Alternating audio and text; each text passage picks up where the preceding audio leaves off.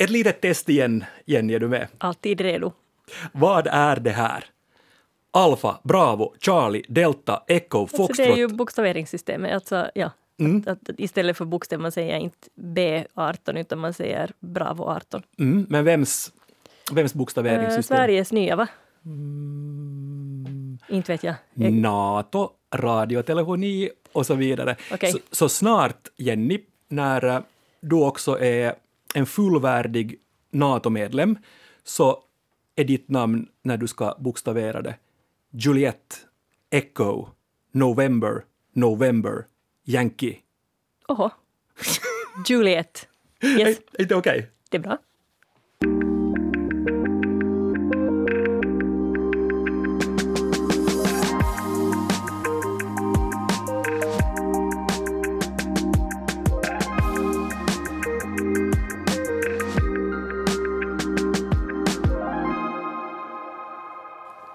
Näst sista ordet är här igen med mig, Jens Berg, och med språkexperten Jenny Silvin. Hej. Och med dagens gäst Henrik Gamberg, välkommen.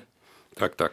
Jätteroligt att ha dig här, Henrik. Du är svenskspråkig informatör vid huvudstabens kommunikationsavdelning och sen är du också administratör för den otroligt populära Facebookgruppen Vi som tjänstgjort i Dragsvik med över 10 000 medlemmar. Ditt jobb, Henrik, informatör vid huvudstaben, antar att det handlar om att kommunicera ut det som Försvarsmakten gör på svenska? No, det är nog ga- ganska kort sagt är det just det det går ut på. Och det är väldigt mångfacetterat på det sättet att man på morgonen aldrig vet hur ens arbetsdag kommer att se ut. Så det är intressant, det är både lite stressigt och, och roligt samtidigt. Och jag kan tänka att speciellt det här året har varit, har varit det, för under 2022 så har försvarsfrågor verkligen diskuterats och synts i offentligheten. Rysslands anfall, anfallskrig mot Ukraina, Finland har ansökt om medlemskap i, i NATO, så bråda tider. Ja, det kan man nog säga. Vi, under våren och, och försommaren så stod det utländska medier i kö för att komma och besöka oss. Och alla ville förstås ha det där specialbehandling och, och, och ville det ena och det andra. Och det konstateras ganska fort att vi, vi har inte resurser att, att eh, handskas med alla de här besöken. Så vi har vid de här större övningarna som nu har hållits som ju också har ökat i antal under, under sommarens lopp så, så har, har vi speciella mediadagar dit vi, som vi liksom då ger som, som alternativ åt dem och, och de flesta nappar ju på och kommer så att vi, vid de här större övningarna så har vi haft tiotals utländska mediehus förutom de inhemska. Då. Till vardags alltså så jobbar du med det militära språket. Du kommunicerar ut det Försvarsmakten gör, tycker och tänker. Hur skulle du beskriva så där på ett allmänt plan det militära språket?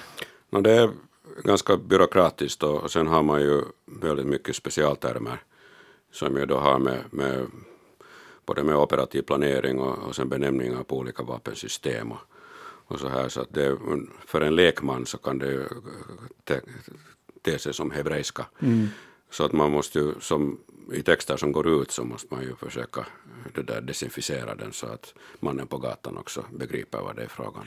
Men det är väl ganska vanligt, tänker jag, just för det här, liksom, den här interna jargongen, så den, den är ofta krånglig, den får också vara det därför att folk har samma förförståelse och uppfattning om saker och ting. Exakt. Medan sen ska den här externa kommunikationen vara jargongfri och lätt Ja. för folk att förstå. När jag talade, jag talade med Hanna Tallberg också, som, som du känner, känner Henrik mycket, mycket väl, informatör vid, vid Nylands brigad, och hon sa så här, det är det ultimata fackspråket, utmaningen är att kommunicera ut det språket till den breda allmänheten som inte är så insatt i den militära verksamheten. Så att precis det här som ni säger sa, sa hon också. Och jag tänker just att den viktigaste delen nästan av den militära kommunikationen är ju kriskommunikation. Och, och där handlar det ju jättemycket om att vara tydlig och kommunicera på ett sådant sätt att alla kan förstå. Ganska kortfattat, men inte på bekostnad av tydligheten. Och sen är det ju alltså super, super viktigt att på en och samma gång få folk att ta situationen på allvar, men ändå inte gripas av panik. Att det ska vara lugnande, men ändå liksom Ja. ha en viss auktoritet. Ja. Nej, men det är intressant det där, för att kort och koncist, det, det är det. Men är det samtidigt hårt och kallt? Vad säger du Henrik om, om, om det? No, det är ju, ska vi säga, sakligt. Det är ju inte, man kan ju inte omskriva, man, man omskriver förstås nog ord att man inte uh, det där Eh, Man, man, man talar inte så ofta om att, att ta livet av fienden utan man, man skriver att man, man avvärjer och, och, och det där. Man, eh, ett vapensystem är, är anpassat för att värja eh, det här eh, på finska säger man pe, pehmeä maali, alltså mjuka mål. Och det är då människor, där fiendesoldater. Ja. som man, som man ju inte, inte i offentligheten använder ett så liksom Nej. Nej. skrämmande språk. Nej. Men det har, ju också sina, det har ju också en jätteviktig orsak, tror jag. jag menar, att det är klart att militären dödar människor. Men det är ju inte därför folk söker sig till militären, det är inte heller syftet med militären, utan Nej. just att avvärja hot Ja. och, och försvara. Och, och, och jag kan tänka mig att dels handlar det om respektfull kommunikation, att visa respekt för de här personerna som man dödar, men också tror jag att det kan vara vikten med en viss eufemism för att folk ska klara av att göra det. Alltså för att man, man vill försvara sitt land, man vill skydda folk från yttre hot. Men sen gäller det ju det är liksom ändå det här att, att resultatet blir att man behöver döda folk. Men det är ju inte det, det, är inte det främsta Nej. syftet med det här. När Maj Wikström från Språkinstitutet så skrev tidigare i år en, en krönika, den, var, den hette Läsvärd, hon skrev om det militära språket. Hon skrev så, så här då med, med anledning av Rysslands anfallskrig i, i Ukraina. Vi har svårt att motstå den inneboende reflexen att ibland snygga till allt det fruktansvärda, för att göra det mer hanterbart, för att de nakna orden gör oss så skygga, rädda och obehagliga till mods. Och, och då kommer hon in på, på det här just med, med, med det som du sa här, Jenny, och det du Henrik, Henrik sa om att dö eller, eller döda och eufemismer, hur man, hur man skriver, skriver om det. Men, men här tänkte jag, tänkte jag kolla med, med er en sån, sån sak. Om någon dog i vinterkriget, om en soldat dog i vinterkriget, hur tolkar ni det? Vad hände med honom då? Alltså dog är den, ska vi säga, överliggande termen för olika sätt att beskriva på vilket sätt man, man dör. I, i en soldat som är, eller en milisman eller, eller vem som helst som är involverad i en, i, i, en- krigshandling så stupar. Och, och, och det där, eller såras. Medan man då civi, civila som då stryker med i krigshandlingar så de dör och, och, eller, eller skadas. Och sen kan det ju hända att, att någon, någon form av sot som utbryter i poterorna där, eller liksom Exakt. att folk blir jättesjuka och dör, så då, är det, då har de ju inte stupat utan helt Ja, dött. det är sant att det är liksom eh, på, på, på gru- grund av en eh, fiendens eh, granat eller kula som man, som man stupar. Inte att man, inte att man får det där eh, dysenteri. Nej, men, men, och samma sak, samma sak här just med, med, med skadad och sårad också, att du, du skadas då till exempel i en trafikolycka eller, eller så, eller du kan skada dig också om du bränner dig på, på kamin inne, inne i ett tält, men du såras och då är det alltså strid, strid. Ja. Att, man, att en, en soldat inne i ett tält så såras inte om, om, om han eller hon så bränner tårna på, på, på, på kamin. Nej, just det, utan det är på, på basis av en eh, aktiv krigshandling. Eh. Vi, hur, hur, hur skriver du om de här, de här sakerna, liksom de här eufemismerna som, som Jenny var, var, var inne, inne på? Nedkämpa en fiende får man, får man läsa. Ja, no, vi avvärjer ju nog. Ja. Avvärjer anfall och, och gör det där strategiska anfall eller, eller så. Men det Nå- avvärja, så det innehåller ju egentligen inte, det, det visar ju inte egentligen på någon, det ingår ingen våldshandling i det ordet. Nej, nej men utan man, man, man får ett, en målsättning för sig själv. Alltså. Man, då kan det stup, antingen st- stupa en eller hundra fiendesoldater då man avvärjt Ja. hotet. Ja. Nå verkan i målet är en annan sak också, men det är kanske mera Sverigesvenskt. Det är Sverigesvenskt och, och nu använder vi det säkert också någon gång. Eh, När man, man ska beskriva då en granat, det där, om, om, den, om den träffar målet så gör den en, Ja. en verkan. Precis. Men det är ju det är intressant det här också, Jenny, med, med alla de här, de här orden överlag för att, för att dö. Alltså de har, de har specifika betydelser. Om, du tar, om man tar in här också till exempel avlida, förolyckas eller, eller omkomma. De beskriver ju också ja. olika saker, att det inte bara är det militära språket. Avlida sker nog ofta ganska så här liksom stilla, det kan ta tid, medan till exempel förolyckas Men då avlider inte i en trafikolycka? Jag skulle nog säga förolyckas då i så fall, ja. eller omkomma. Ja. Mm. ja. Avled senare på sjukhus kan det vara, man har mm. skadats i en trafikolycka och sen avlider man senare på sjukhus. Men, men just det här omkomma förolyckas, då sker, sker det nästan liksom där och då. Mm, exakt. Och omkomma så kan vara, är det, är det ett större begrepp? Alltså omkomma så kan, så kan användas för, för många olika situationer. Uh, ja, ja, men sen tycker jag nog på något sätt ändå, jag menar det här största ordet är ju att dö, men, men mm. dels det finns ju olika orsaker att vi inte använder ordet dö, dels just för att det är ett så stort begrepp, att de här andra underavdelningarna så att säga specificerar hur det har gått till. Mm. Stupa, okej, okay, det var i strid. Uh, förolyckas, okej, okay, det var en olycka mm. inblandad.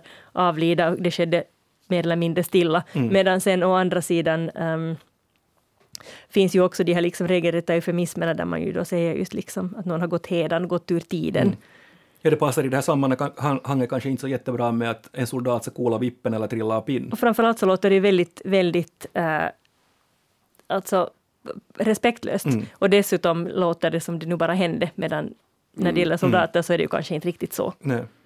Men ännu om, om dö eller stupa, jag måste kolla med, med er när jag har, har två fantastiska språkexperter med mig här. Säg att en, att en fredsbevarare som är, som är ute på ett, på ett uppdrag så, så utsätts för en, för en gerillaattack. Hur är det med, med, med, med hen? Dör hen eller stupar hen? De stupar, stupar inte utan de, de dör. Mm. Eller, eller, för att fredsbevarare är inte, de är inte del av en, av en eh, aktiv part Nej. i konflikter. Alltså man stupar bara om man är aktiv part i, i, mm. krigs, i krigshandlingarna. Mm. Jag måste testa en annan sak, Henrik, på dig också när vi talar om att bli skadad eller, eller sårad. En soldat såras i strid och skadas gör man exempelvis då i en explosion eller så kan du skadas i en fotbollsmatch eller, eller så. Men, men civila i Kiev, om de, om de utsätts för en, för en raket för, för en rysk raketattack, såras de eller skadas de om det är en civilbefolkning? De skadas eller, eller omkommer om man talar sådär allmänt. Ja. Det där att, att 40 eh, civila omkom eh, när ryssarna besköt mm. civila, ett civilt mål. Mm. Så stupa och såra så är, är, är ett ordpar som har att göra med att det finns två aktiva parter som är inne, i, inne i, en, ja. i, ett krig ja. eller i en, i en strid.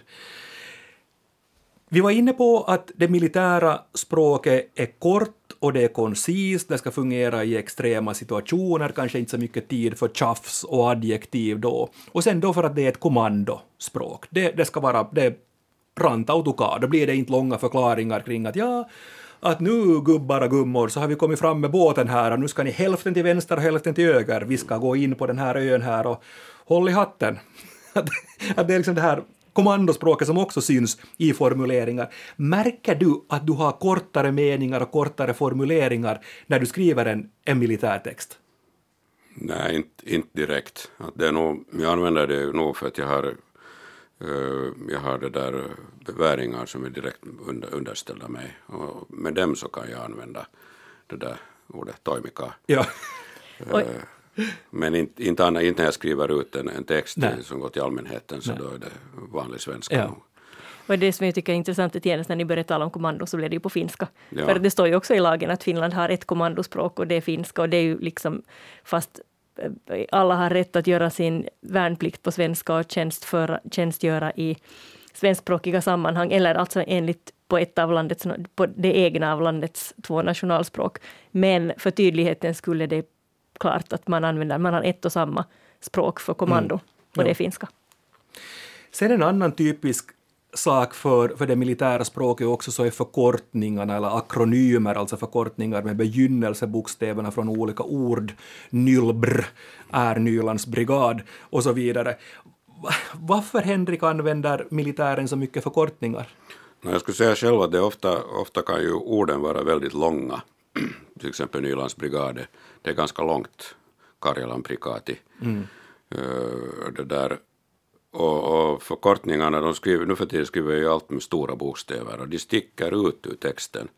Så man får ett, ett nytt dokument framför sig så ser man de där förkortningarna. Man ser med en snabb blick liksom, utan att egentligen läsa texten så vet du vad den här texten handlar om.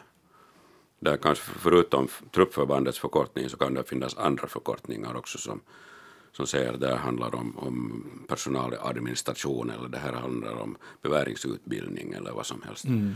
Så vi använder väldigt mycket förkortningar och, och, och det, det, är en utmaning att man inte av misstag använder de förkortningarna när man talar med, med vanligt folk för att, för att Nylands, Nyl, Nylbro förstår ju alla som har tjänstgjort där vet vad det är men att mormor och, och, och, och det där mamma vet inte. Nej.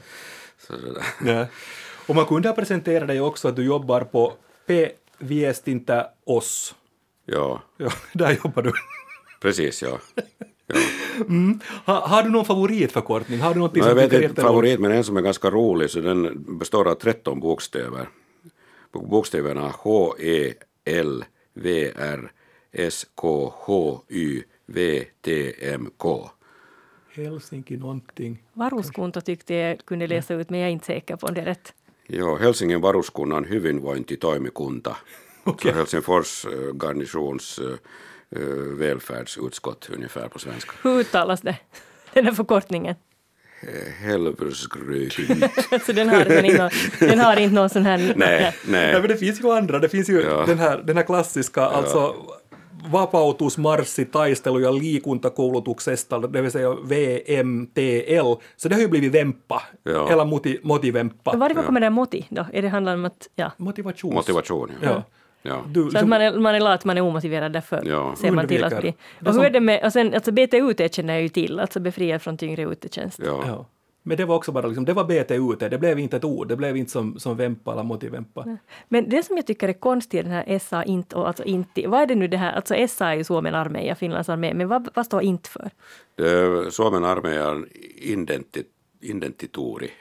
Och vad betyder det? Och det var, det var alltså en, en eh, logistikenhet någon gång före kriget och efter kriget ganska länge och, och då stämplar man alla all utrustning, kläder och, och, och, matbackar och allting, så stod det SA inte. Det, och så var det ofta det där tornlejonet sen ändå. Och det, det, det, var en förkortning på Suomen armea identitori. Mm. Just det, och det, det har ja. sen blivit intin som ja, då alltså med det precis, menas man ja. den militärtjänstgöring. Ja. Mm. Är du redo Jenny för ett test till? Ja. Vi kör!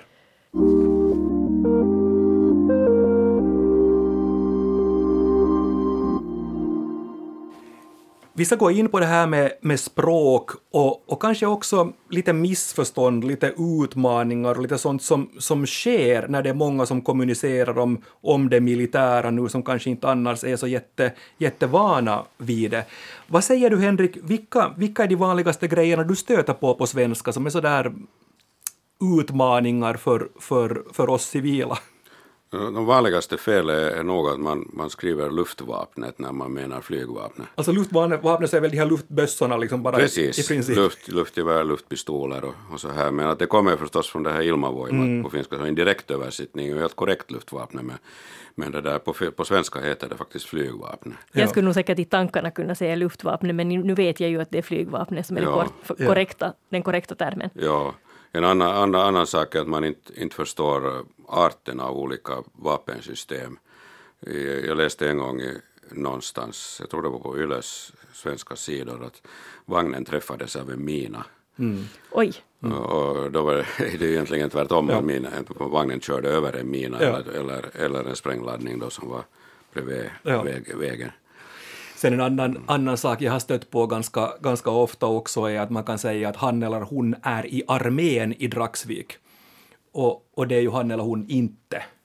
Utan armén så är... No, I folkmun är armén mm. Försvarsmakten. Mm. Att jag, jag ska till armén mm. nästa år. Ja. Och det betyder att man, ska, man, man då ska göra sin, sin värnplikt. Ja. Men det är landstridskrafterna som är armén, alltså han, är, han eller hon är i marinen i Dragsvik borde man kanske säga. Precis, istället. Ja. Men det låter lite som hårklyveri. Alltså jag förstår att om folk far till armén, det som tycker att, att marinen ger ju bilden av att det ska vara frågan om flottan och det är det mm. sen inte. Ja, jag, jag tycker jag inte... Jag vet att, att uh, militärpersoner blir väldigt irriterade, ja. i synnerhet sådana som själv tjänstgör i, i marinen och, och man kallar att jag ska till armén, Ja. jag ska till Drakan, så, så blir irriterad på det här. Men att jag tycker att när det, det är allmänt språkbruk så, så kan, man, kan man använda armén också när man Mm. sådär allmänt. Jag håller, jag håller med. En annan grej som jag har noterat också så är att, äh, att det är, råder en viss yrsel mellan värnplikt eller tjänstgöring, alltså att han eller hon slutförde värnplikten i Dragsvik i december, när värnplikten väl pågår tills vi är 60 år. Ja, värnplikten pågår det där för, för manskap till det år eh, man fyller 50 och för underofficerare och officerare det, det, det, det år till slutet av det år man fyller 60. Så, och, och det där i Sverige så, så när man talar om värnpliktiga så menar man uttryckligen beväringar. Att sådana som är reservister så de är reservister där men de är inte mera värnpliktiga Nej. i Sverige medan, medan ju alla, alla är värnpliktiga. Också egentligen sådana som gör civiltjänst är värnpliktiga. De, man, de har bara valt att göra civiltjänst istället. Förresten det där ännu, hur mycket, hur mycket tänker du på att en Sverigesvensk ska förstå det du skriver också? Ja, egentligen nog ganska ofta eh, när det gäller allmänt, allmänt tal om olika vapensystem och, och så här. Men vi har ju vissa benämningar som är specifika för, för Finland. Stormgeväret är ett och, och det där. Automatkarbin i Sverige. Ja, automatkarbin i Sverige. Stormgeväret är en, är en automatkarbin. Och, och det där. Jag tycker att man när man i Finland skriver på svenska så kan man skriva stormgevär för att det, den är riktad. Vår målgrupp är i huvudsak eh, svenskspråkiga finländare. Att jag tror att svenskarna också förstår att man talar om någon slags automatkarbin om man Precis. talar om stormgevär. Exakt. Skriver du maskingevär eller kulspruta? Ja, det där skriver maskingevär om det, om det är frågan om ett maskingevär. Men man ser ju ofta nog i nyhetstexter att, att, eh, att mm, till exempel om något kriminella har angripit, angripit ett ställe eller att de använde eh, de var utrustade med maskingevär och det var de knappast. Utan de hade automatvapen av av någon typ. Exakt. Maskinpistoler eller, eller automatkarbiner. Nu kommer då Jenny, Jenny Teste här. Ska jag blotta min okunskap? Nej, inte vet jag, inte vet jag det, men, men, men det man stöter på jättemycket också nu så handlar om storleken på en grupp soldater eller mängden soldater som ingår i, i någonting. Det kan vara mobiliseringen i, i, i Ryssland, ryssarnas styrkor i, i Ukraina eller finländska insatser i, i NATO, vad som förväntas av oss i försvarsalliansen. Och jag plockar ut fem ord här och tänkte Jenny att du skulle få sätta de här i storleksordning. Alltså du ska börja nu med den minsta och sluta med den största. I vilken av de här enheterna finns det minst respektive störst eller flest eller, eller störst antal eh, soldater. Och de här orden är armédivision, brigad, pluton, bataljon, kompani. Vad säger? Och hjälp, jag har ju de här nu framför mig också i text, så att jag behövde inte komma ihåg precis det du sa. Eh, Jag stoppar direkt plutonen som minst, för att halvplutonstält är inte så stort och då är väl en pluton dubbelt så stor som det får plats i en halvplut, ett halvplutonstält och det vet jag ju som scout hur stort det är. Henrik nickar här. Ja, Ja. alldeles rätt. Och, och sen säger då att kompani är näst störst. Det stämmer bra. Mm, bra. Sen tycker jag att armédivision är oerhört luddigt. Någonting som är mindre än hela armén. Så jag, jag vet inte om den är större eller mindre än ett, en, en brigad, men jag sätter den som mindre och sen kommer brigaden och sen bataljonen lägger jag som störst. Där armédivision, jag vet inte hur mycket, hur mycket vi använder det i, i Finland, men den är egentligen den största. Alltså om man ser på en enhet inom markstridskrafterna så kan den bestå av någonting mellan 10 000 och 30 000 man. Så efter kompani, bataljon, sen brigad, sen armédivision. Okej, så det borde Ja, jag kasta ja. om brig, alltså bataljon och Brigad. brigad. Ja, och armédivision lite, lite flummigt. Men det här är ett ganska intressant område. Märker du, Henrik, av det här också, att det här är, de här entiteterna så, så, så leder till yrsel? Nog så där i allmän diskussion på sociala medier och så här där folk inte vet vad de talar om. Men att, men att ofta så, så baserar medierna baserar sig ofta sina, sina nyheter på våra pressmeddelanden. Eller på, på det där nyheter som kommer utomlands ifrån. ö- översätts från engelska och så här. Och där kan det ibland när det översätts så kan det ju ske missförstånd för att det, och, och det där, dessutom så är de här, de här enheterna så om man, om man talar om antal soldater så de kan vara olika, stormakternas eh, enheter är större i allmänhet än våra. Att en, en, en amerikansk pluton är i allmänhet större än en finsk pluton och så vidare. Här är, här är två ord ännu som jag, som jag undrar om du skulle kunna hjälpa mig med, med Henrik. Det är två ord som jag har noterat att dyker upp frekvent numera i, i, både, i både text och, eh, och muntligt. Det första ordet är förmåga. Hur skulle du definiera förmåga? det, det sammankopplar liksom eh, din, dels den utrustning du har och den utbildningsnivå du har och den liksom och, och på, på det sätt du har kunnat tillgodose dig den utbildning du har fått. Att man, det, det är liksom ett samlingsnamn av, av, av, av allt det du har. Det som du kan kasta in mot, Precis. mot fienden. Så det är egentligen ett paraplybegrepp. Ja, Ja, det är ett bra ord. Sen ett annat som, som man stöter på ofta nu också, som jag skulle behöva hjälp med, och det är slagkraft. Vad, är, vad allt är slagkraft? Slagkraft är kanske mera det, det liksom mekaniska, det, de vapen du har, deras effekt, vilken förmåga vapnen har att, att det där slå ut fienden, så det är slagkraft. Medan förmåga då handlar också om, om, de, om människor och, och system och annat som finns i, i bakgrunden. Bra förklarat. Innan vi går in på, på det näst sista ordet, Henrik, äh, Det bortglömda ordet. vad sa jag då? Näst sista. Det, det näst sista jag skulle säga innan vi går in på det, på det sista ordet som är det bortglömda, så, så är Finland blir sannolikt äh, fullvärdig NATO-medlem inom kort, får vi, får vi tro. Hur kommer det här att påverka ditt jobb? No, det blir mera nog på engelska och sen kommer ju de här antalet internationella övningar att, att öka så att det, det finns ett tryck på att, att det där eh, att skriva på engelska också. Att, jag har nog börjat med att, att nästan allt som översätts så översätts till engelska också.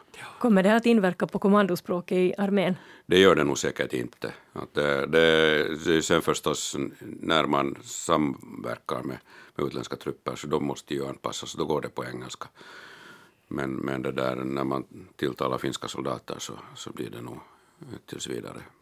Tror du att det ökade militära samarbetet med till exempel Sverige och Norden i och med NATO eventuellt kommer att inverka på det svenska militära språket i Finland? Säkert kommer det nya ord.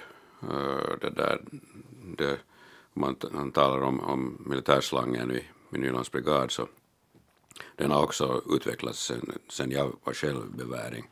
Det har kommit nya ord och, det har, och man har tagit in också mera ord från, från den finska militärslangen så att jag tror att, att både, både liksom officiella beteckningar och, och, och militärslang kommer att, att utvecklas på grund av NATO-medlemskapet. Det blir spännande att se om det kommer att vara, vara mycket Juliet Echo, November, November, Yankee, eller om vi börjar tala om mönstring istället för, för uppbåd. Ja, just det. Mm, allt sånt. Men det här var det näst sista, och nu, nu kommer det sista. Nu kommer det Nu bortglömda kommer det ordet. bortglömda ordet, det är bra att någon har ordning och reda med sig. Jag har plockat med mig ordet fältskär. Vad säger det er? Vad säger det Henrik? Vad säger det dig? Vad säger det dig Jenny? Fältskär. No, det är alltså en, det är en sjukvård, sjukvårdare, en medicinalman som vi säger, då när vi talar om meniga soldater och, och finns det då medi- medicinal, medicinalunderofficer eller medicinalofficer som då är, eh, det där, arbetar inom sjukvården i det militära. Men Exakt. gjorde inte alltså fälttjärn utförde allt från avlusningar till amputationer? Ja, och, och, Precis. och ursprungligen så var det en person som klippte skägg, klippte skägg i fält. Okej. Ja. Så det kom från, från tyskans fältskär och sen har vi ju då fältskärns berättelser förstås också. Det som, det är nog kanske därifrån jag mest mi- minns Ja. ordet, men, Ja. men jag visste ju inte vad fälttjärn var det när är jag inte var som, barn. som smeden i, med Emil i Lönneberga som tjänstgjorde som tandläkare också. Lite så här grov, det är sant. ja, det grov var- kirurgi. Ja, det var väl när det var trubbel med Lina den gången. Ja, stackarn. Ja. Henrik Gamberg, tusen tack för att du besökte oss i, Tack så mycket. idag. Och tack för alla kommentarer och frågor vi får in. Vi försöker svara så snabbt som möjligt på alla de frågor och kommentarer som kommer in till oss. Fortsätt gärna att skriva oss, önska ämnen eller ställ en språkrelaterad fråga. Adressen är nastsistaordet yle.fi. Men nu för den här gången säger Jenny och Jens Morgens.